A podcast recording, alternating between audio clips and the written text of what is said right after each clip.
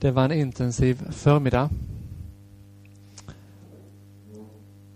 Det här ska bli ehm, lite mer en klassisk predikan. Jag kommer att lyfta fram en text och försöka lyfta lite på vad den har att säga till oss.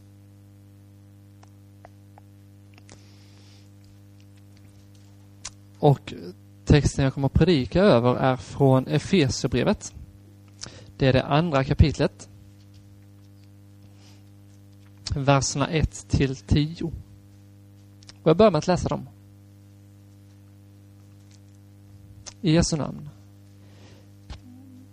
Ni var döda genom era överträdelser och synder den gång ni levde i dem på denna tidens och världens vis och lät er ledas av fursten över luftens rike, över den andemakt som nu är verksam i olydnadens människor. Sådana var vi alla en gång då vi följde våra mänskliga begär och handlade som kroppen och våra egna tankar ville. Och av födseln var vi vredens barn, vi som de andra. Men Gud som är rik på barmhärtighet har älskat oss med så stor kärlek att fast vi var döda genom våra överträdelser har han gjort oss levande tillsammans med Kristus. Av nåd är ni frälsta och uppväckt oss med honom och gett oss en plats i himlen genom Kristus Jesus Därmed ville han för kommande tider visa den överväldigande rika nåden i sin godhet mot oss genom Kristus Jesus. Ty av nåd är ni frälsta. Genom tron, inte av er själva, Guds gåva är det. Det beror inte av gärningar, ingen ska kunna berömma sig. Vi är hans verk, skapade genom Kristus Jesus till att göra de goda gärningar som Gud från början har bestämt oss till. Nu ber vi kort. Jesus, tack för att vi får lov att lyssna till dig i bibelordet. Tack för att du har någonting att säga till oss. Och vi ber dig, kom. Kom heligande. Tala till oss. Vi längtar efter att få höra din röst. Vi vill se ännu mer av vem Jesus är och din kärlek till oss. Jag ber om öppna öron, jag ber om öppna ögon. Kom du heliga och var, var, var med oss. I Jesu namn. Amen.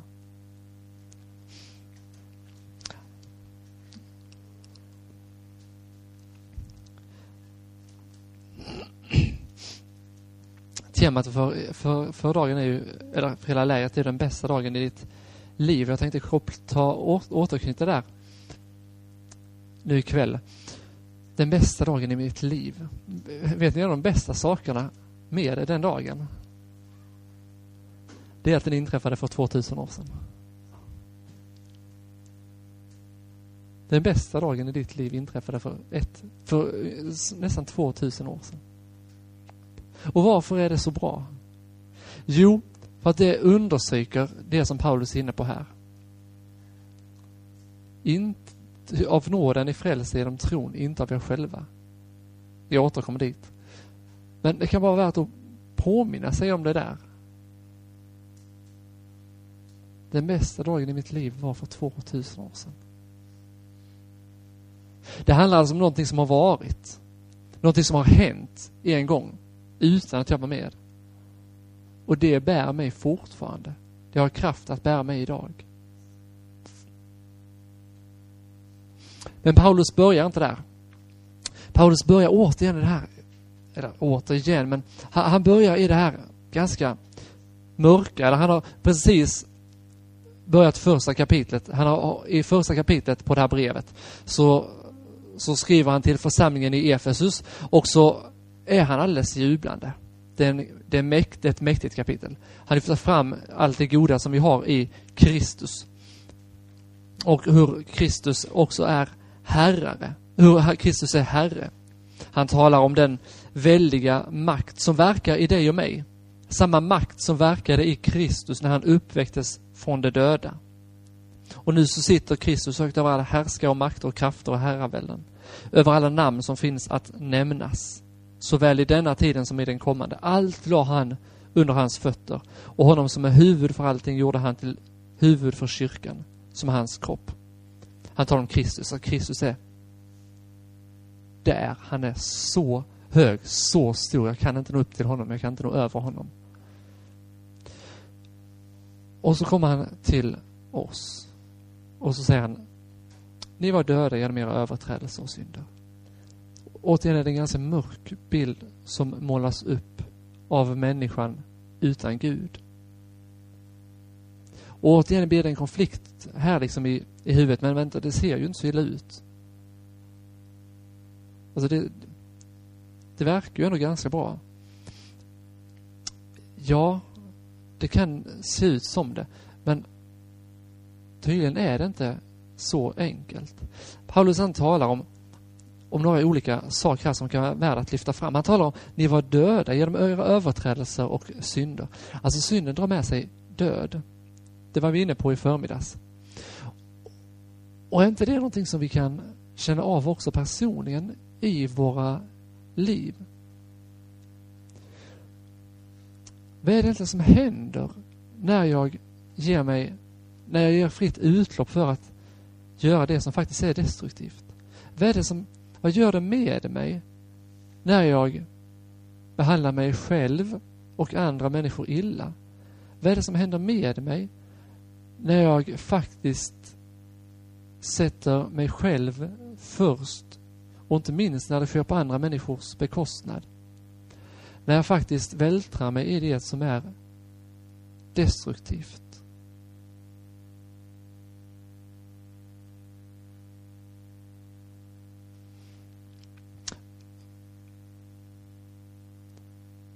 Där ligger någonting, där är det någonting som händer med mig här och nu också, när jag, när jag ger mig till det. När jag tillåter det onda få insteg i mig så är det också någonting som händer med mig. Det är inte bara någonting som kommer sen. Det är inte bara så att det kommer dra med sig ett straff sen, utan det är också så att det är någonting som sker med mig här och nu. Jag tror att vi kan känna igen det där. Att vi kan känna igen det där hur synd liksom skapar distans till andra människor. Hur det skapar distans till mig själv. Och jag upptäcker att jag faktiskt är avskuren. Alltså, det sätter mig liksom på avstånd från andra människor. När jag, jag, jag kan inte... Jag skulle vilja leva i god gemenskap, i nära gemenskap, i förtröstan på andra människor. Men det är någonting ändå som, som håller oss ifrån varandra. Synden lägger liksom lägger liksom, vad ska man säga, ett, ett, litet hinder, ett hinder i vägen. Det är en effekt av, av det onda. Och Paulus han talar här om om fursten över luftens rike, över den andemakt som nu är verksam i olydnadens människor. Fursten över luftens rike, det som är luft är ju tomt. Ni vet, ett luftslott, liksom, det, det har inte så mycket stabilitet. Och på något sätt är det så här med den onde också. Han gör allt han kan för att sätta dit dig och mig. Han gör allt han kan för att peka på vad som faktiskt är dåligt i våra liv. Han gör allt han kan för att binda oss i det som är negativt och göra oss rädda, ledsna, bundna, nedtryckta. Han lever för det.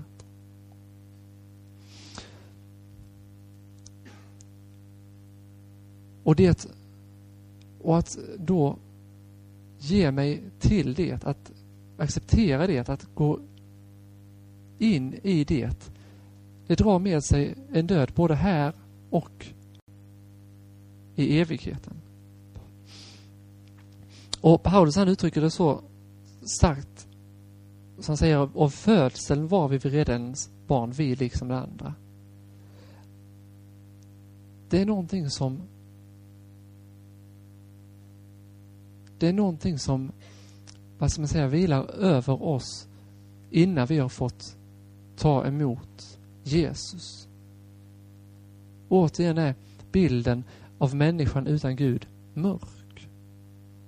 Det kan se bra ut just nu.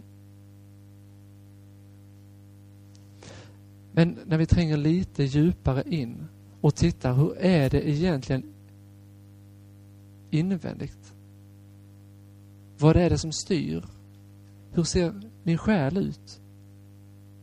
Och vad kommer resultatet av mitt liv bli när jag ska summera livet inför Jesus? Då hjälper det inte hur bra det ser ut här och nu. Då är det någonting annat som måste till.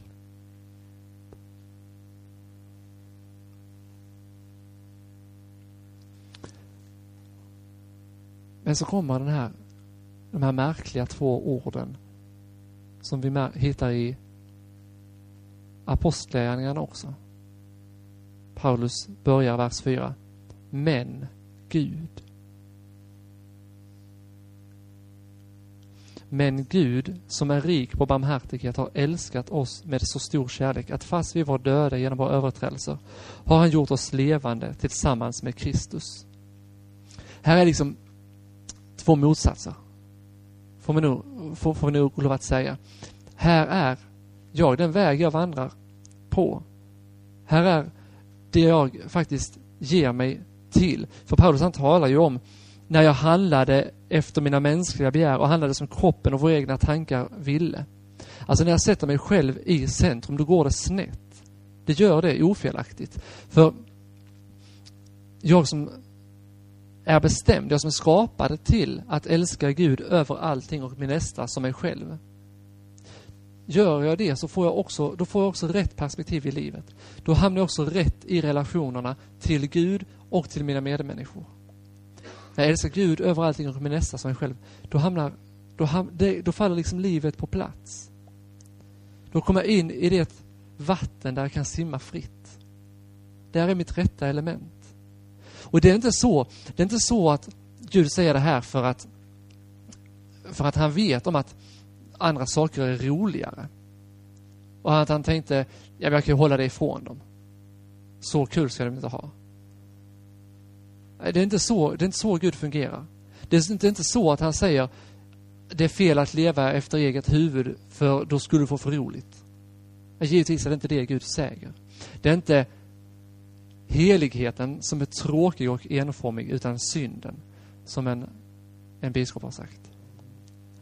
Nej, Gud han säger att det bästa för mig är att leva i kärlek till Gud och i kärlek till mina medmänniskor.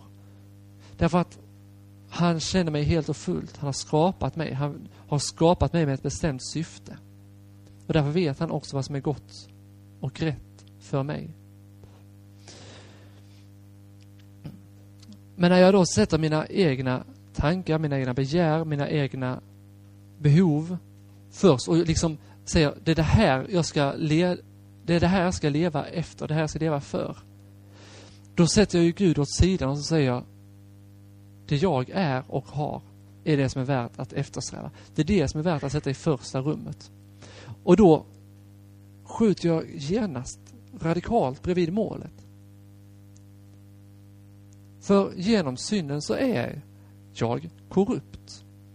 Ni vet korrupt, korrupt är en sån som, som tar emot mutor och som säger ah, du skulle dömas egentligen. Ah, du har, du har fifflat med skatten. Du ger mig ett sålar så kommer du undan. Det är en korrumperad människa. Eller polisen som stoppar mig för fortkörning och så säger ah, men du jag, eh, jag kan nog se till att eh, ge dig ett par bra biljetter på nästa hockeymatch. Du kanske kan låta mig slippa undan. Den polis som tar emot är korrupt. Jag är korrumperad. Synden har gjort det med mig. Jag vill liksom på något sätt liksom fiffla med det som är sant, det som är rätt för att själv komma undan. Men Gud, som är rik på barmhärtighet, har älskat oss med så stor kärlek att fast vi var döda genom våra överträdelser har han gjort oss levande med Kristus. Död och liv. I mig själv är jag död, men i Kristus är jag levande. Vad betyder det? Alltså vi har pratat nu om korset och vad som hände där. Det är snart 2000 år sedan. Alltså vad, hur blir detta ditt och mitt? Hur blir detta ditt och mitt? Jag vill lyfta fram två saker. Det ena är det som jag lyfte fram i förmiddags. Tron. Tron är liksom det där, vad ska man säga, den tomma handen. Den tomma handen som säger Jag har ingenting att ge dig, men ge mig. Tron är det som griper om Guds löften och säger du har ju sagt detta, jag, alltså det här, det här läser jag. Det här har jag hört. Håll det du har lovat. Det är det ena. Tron. Sätt mig i förbindelse med det Jesus har gjort. Det andra, det är dopet. Dopet. Om korset är den bästa dagen i ditt liv så får nog dopdagen anses vara den näst bästa. Varför? Jo, för här är det någonting som verkligen händer. Som är, här återigen ett mysterium. Paulus utvecklar detta till exempel i Romarbrevet 6. Han säger, vet ni inte att alla vi som har döpts har döpts till Kristi död? Vi har döpts till hans död och till hans liv. Här ligger ett oerhört djupt mysterium.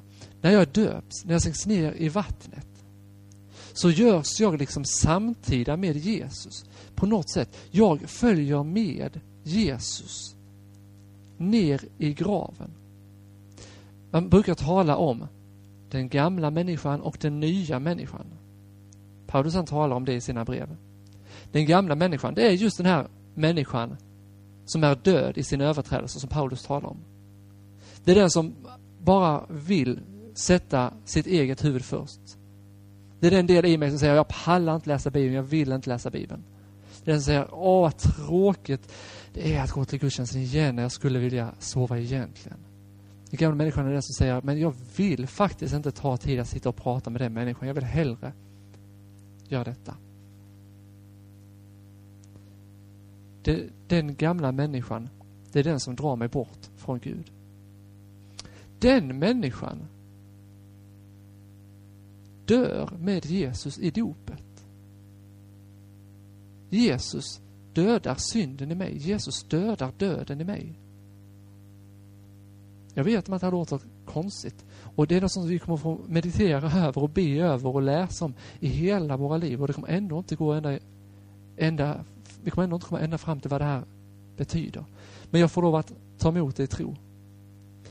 När jag döps så dör den gamla människan och jag uppväcks med Kristus. Jag följer med, inte bara symboliskt, utan jag följer med Jesus i hans död och hans uppståndelse. Jag dör tillsammans med Kristus och görs levande tillsammans med Kristus. Det skapas en ny människa i mig. Det skapas en ny människa i mig som lever för Gud. Det är den människan som säger Jag vill läsa Bibeln. Och så kan den gamla människan säga Men du är ju ganska trött. Och det är ganska tråkigt. Men den nya människan säger nu, fast jag skulle behöva det. Och det är så gott när jag väl gör det. Och de där två ligger faktiskt i strid med varandra.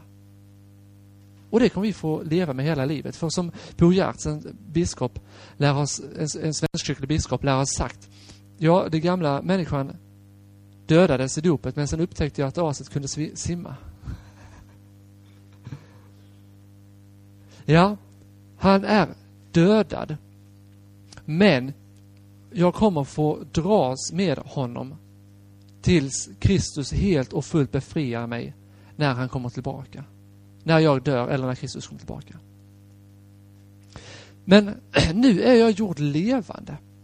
Kristus har dött och han har fört mig in i sin död och i sitt heliga liv.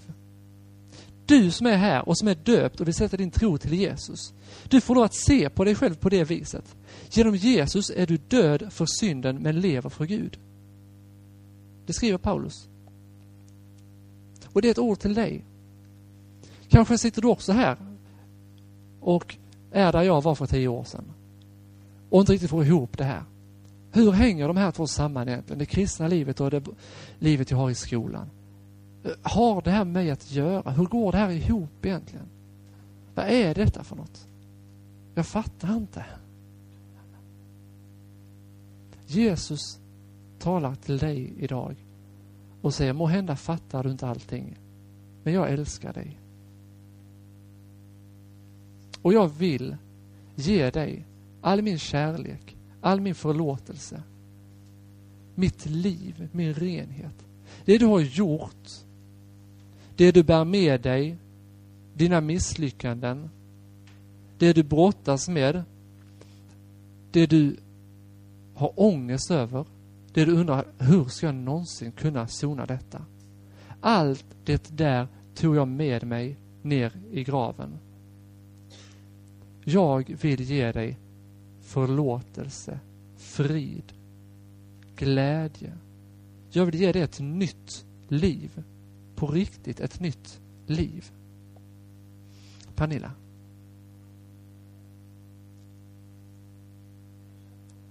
Bra fråga. Bra fråga. Jag skulle säga så här.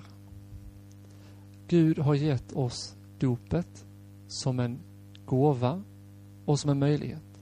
Han har sagt sagt till oss, gör detta. Så om jag känner till det och vet att den möjligheten finns, då har jag ingen ursäkt för att inte låta mig döpas eller döpa mina barn. För jag vet om att det är möjligt. Sen kan det finnas människor som inte har fått höra talas om detta. Men det är en annan sak. Gud, jag, man brukar säga så, Gud har bundit oss vid dopet, men, det är inte, men därmed är det inte sagt att han själv är bunden vid dopet. Förstår du ungefär hur jag menar? Ja.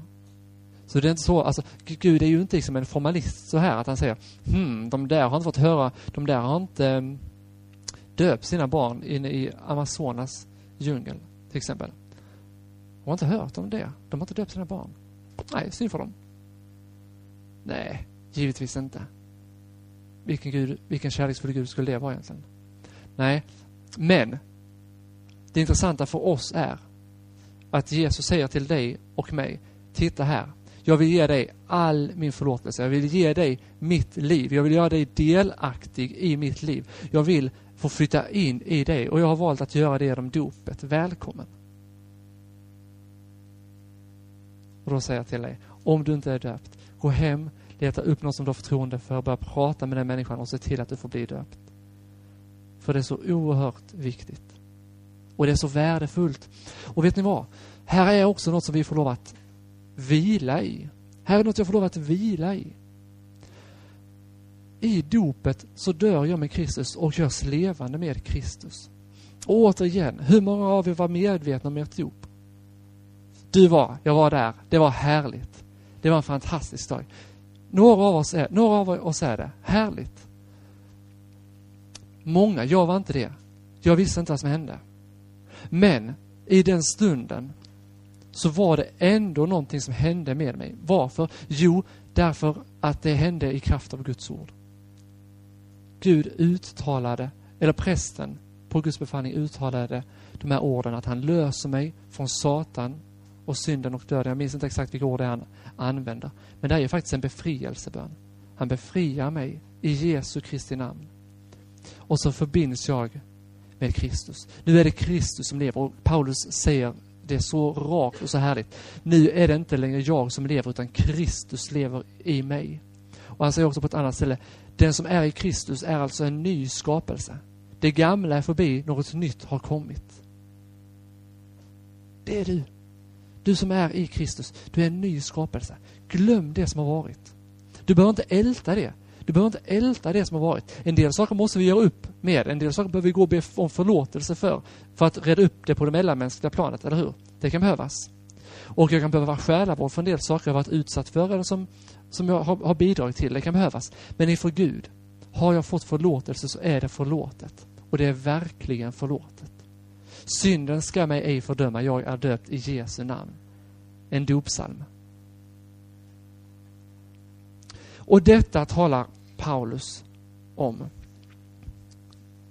Och så den första delen i den här texten, vers 1 till 6 ungefär, handlar om den gamla människan som Kristus har dödat. Genom sin död och genom dopet och hur han har gjort mig levande igen.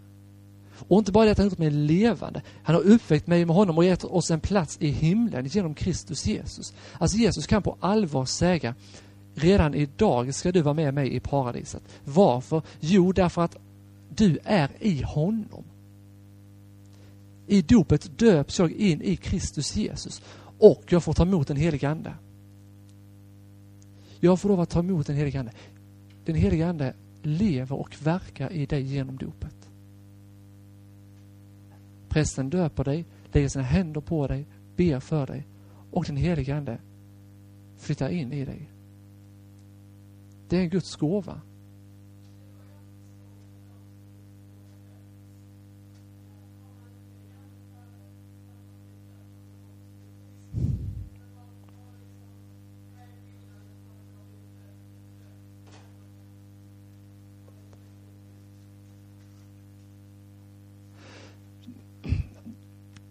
Det är en bra fråga för Grubbelklubben.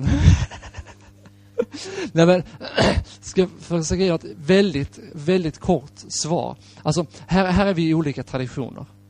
I olika kristna traditioner. Um, och jag såg starkt i vad vi kallar för den evangelisk-lutherska traditionen, den som vi delar med Svenska kyrkan och, och eh, flera. Och där betonar vi, betonar vi till exempel dopets nödvändighet. Varför? Jo, därför att vi var vredens barn, vi som det andra från födseln till exempel. Alltså jag tror att det är något som är galet liksom redan från början, som behöver rättas till. Jag tror alltså att människan inte i sig själv, det är inte så att inte ens det lilla barnet är fritt från synd, utan också det lilla barnet behöver räddning, förlåtelse, frälsning. Um, så förstår jag Bibeln och många andra med mig. Och eh, skulle också till exempel kunna lyfta fram Jesus samtal med Nikodemus i Johannes 3. Han pratar om det som är fött av kött är kött. Alltså det som är fött av, en, av en människa är, eh, är också mänskligt i det, på det viset att det är också märkt av synden. Och det behöver jag befrielse från. Så alltså jag, kan inte, jag, jag, jag kan faktiskt inte riktigt svara på hur, om de faktiskt inte har tagit emot den heliga Ande dessförinnan. Alltså det, det vågar jag inte riktigt säga. Jag vågar bara säga detta. Så här förstår jag Bibeln.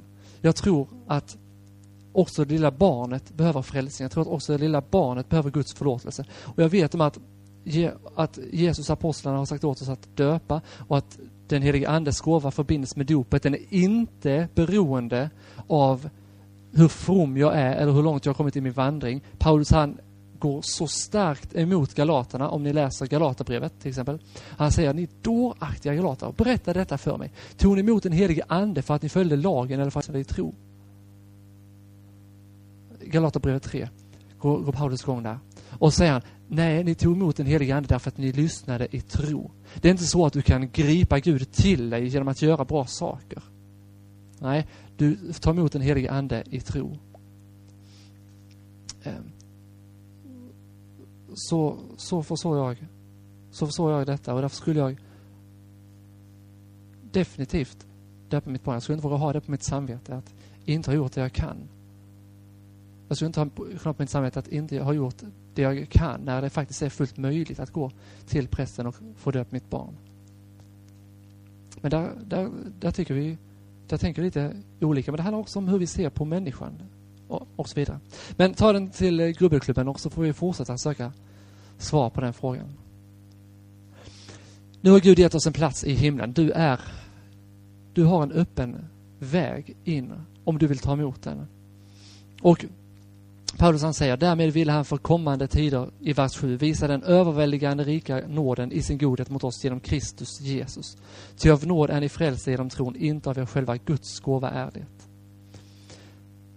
Gud visar sin stora kärlek genom den här dagen.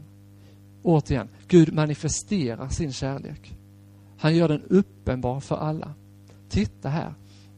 Det är inte en grym Gud som offrar sin son. Det är en kärleksfull Gud som offrar sig själv.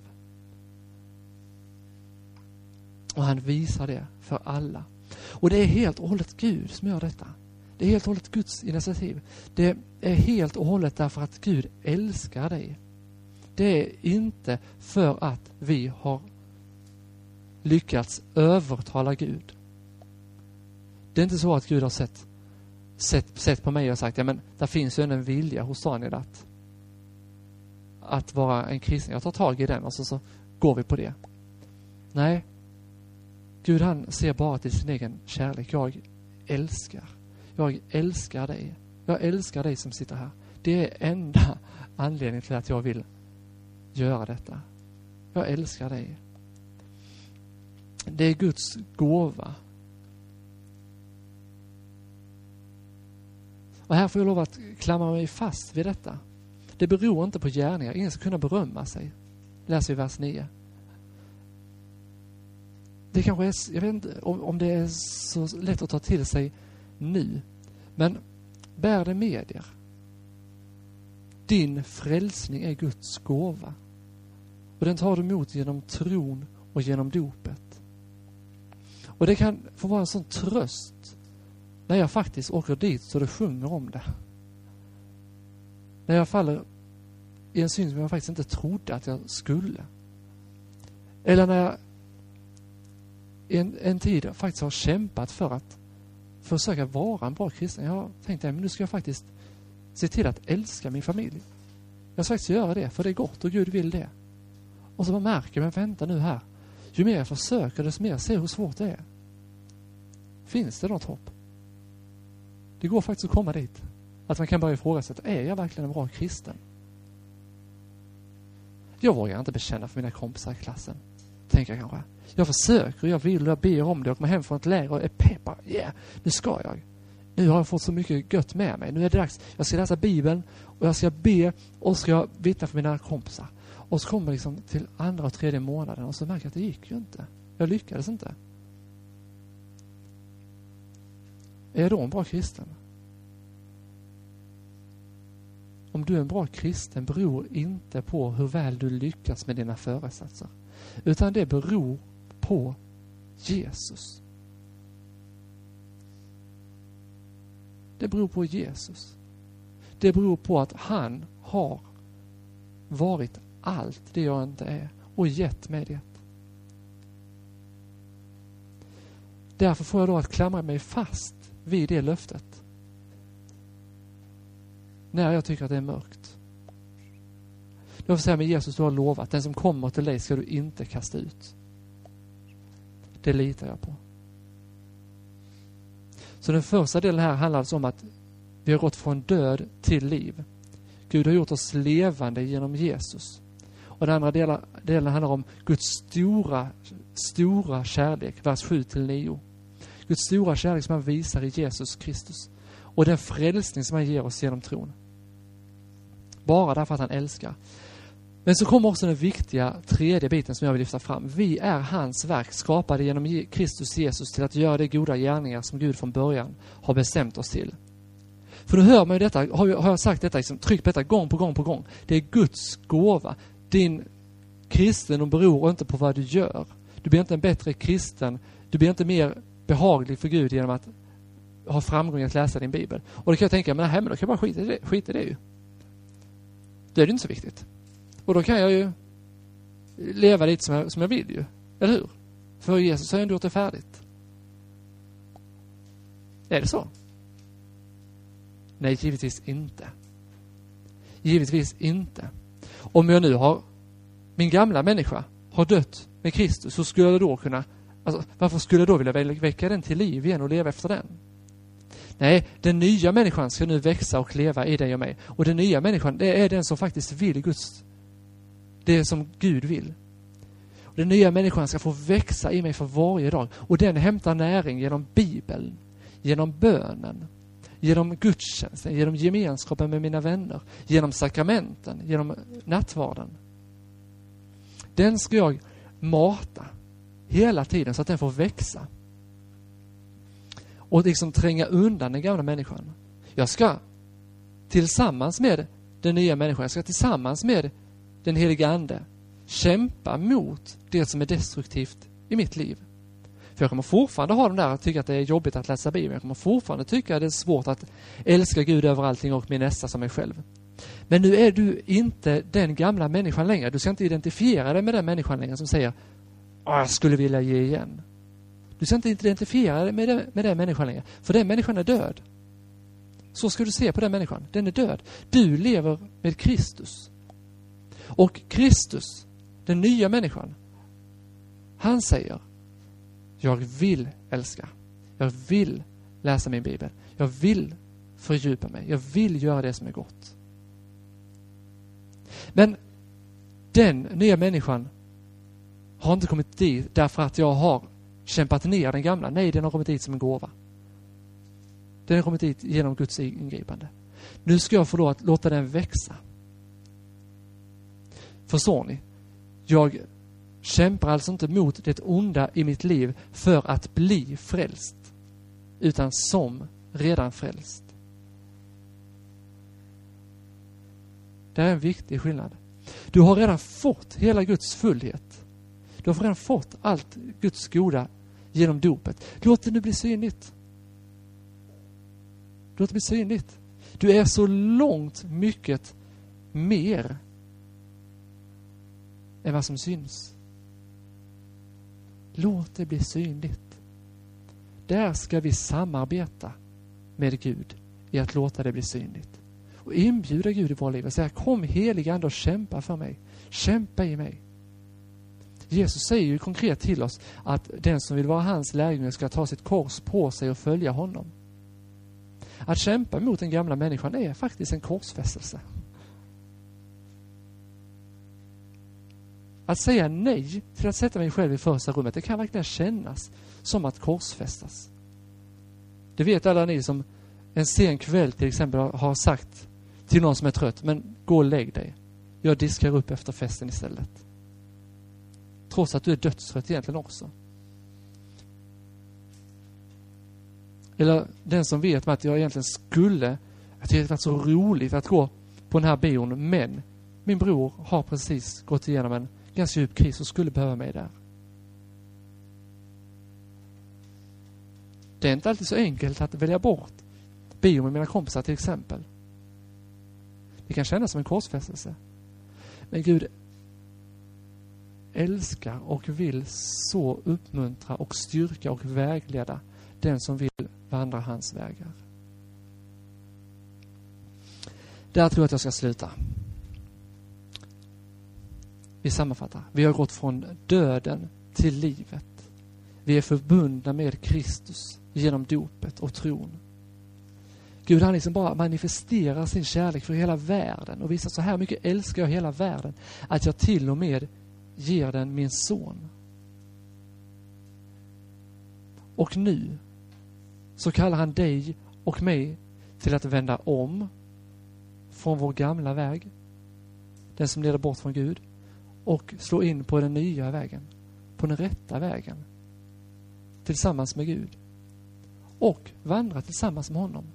Härligt glada. Härligt glada i Jesus. Och göra hans goda gärningar på den vägen. Amen. Låt oss be. Tack Jesus för att vi är levande med dig. Tack för att vi lever uppståndelselivet med dig. Tack för att du, helige Gud, har flyttat in i oss. Tack för att du lever i oss. Tack för att du verkar i oss. Tack för att du har dödat synden och döden i oss. Och inte bara i oss, utan också liksom de onda andemakter som finns i universum. Tack för att du har gjort slut på det. Tack för att ingenting är omöjligt för dig. Jesus, jag vill be för oss som är här. Jag ber dig att din kärlek verkligen ska få gå oss till hjärtat. Jag vill be för vår vandring på vägen med dig. Jag ber att vi ska få växa närmare dig och mer och mer se hur stor din kärlek är till oss. Kom du skapa liv och tro. Och Jesus, om det är någon särskild här som sitter och kämpar mot deras brottas och känner att det här är, jag skulle vilja men det är bara för konstigt. Då ber jag Jesus att du kommer till just den människan och kommer med frid.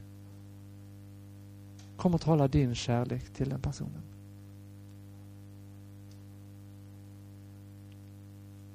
Tack Jesus för att den bästa dagen i våra liv är när du dör för oss och sedan uppstår för oss.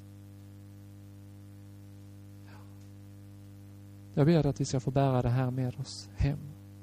Och att det här ska få vara en verklighet som vi lever i. Även när vi inte är på läger. Det ber vi i Jesu namn. Amen.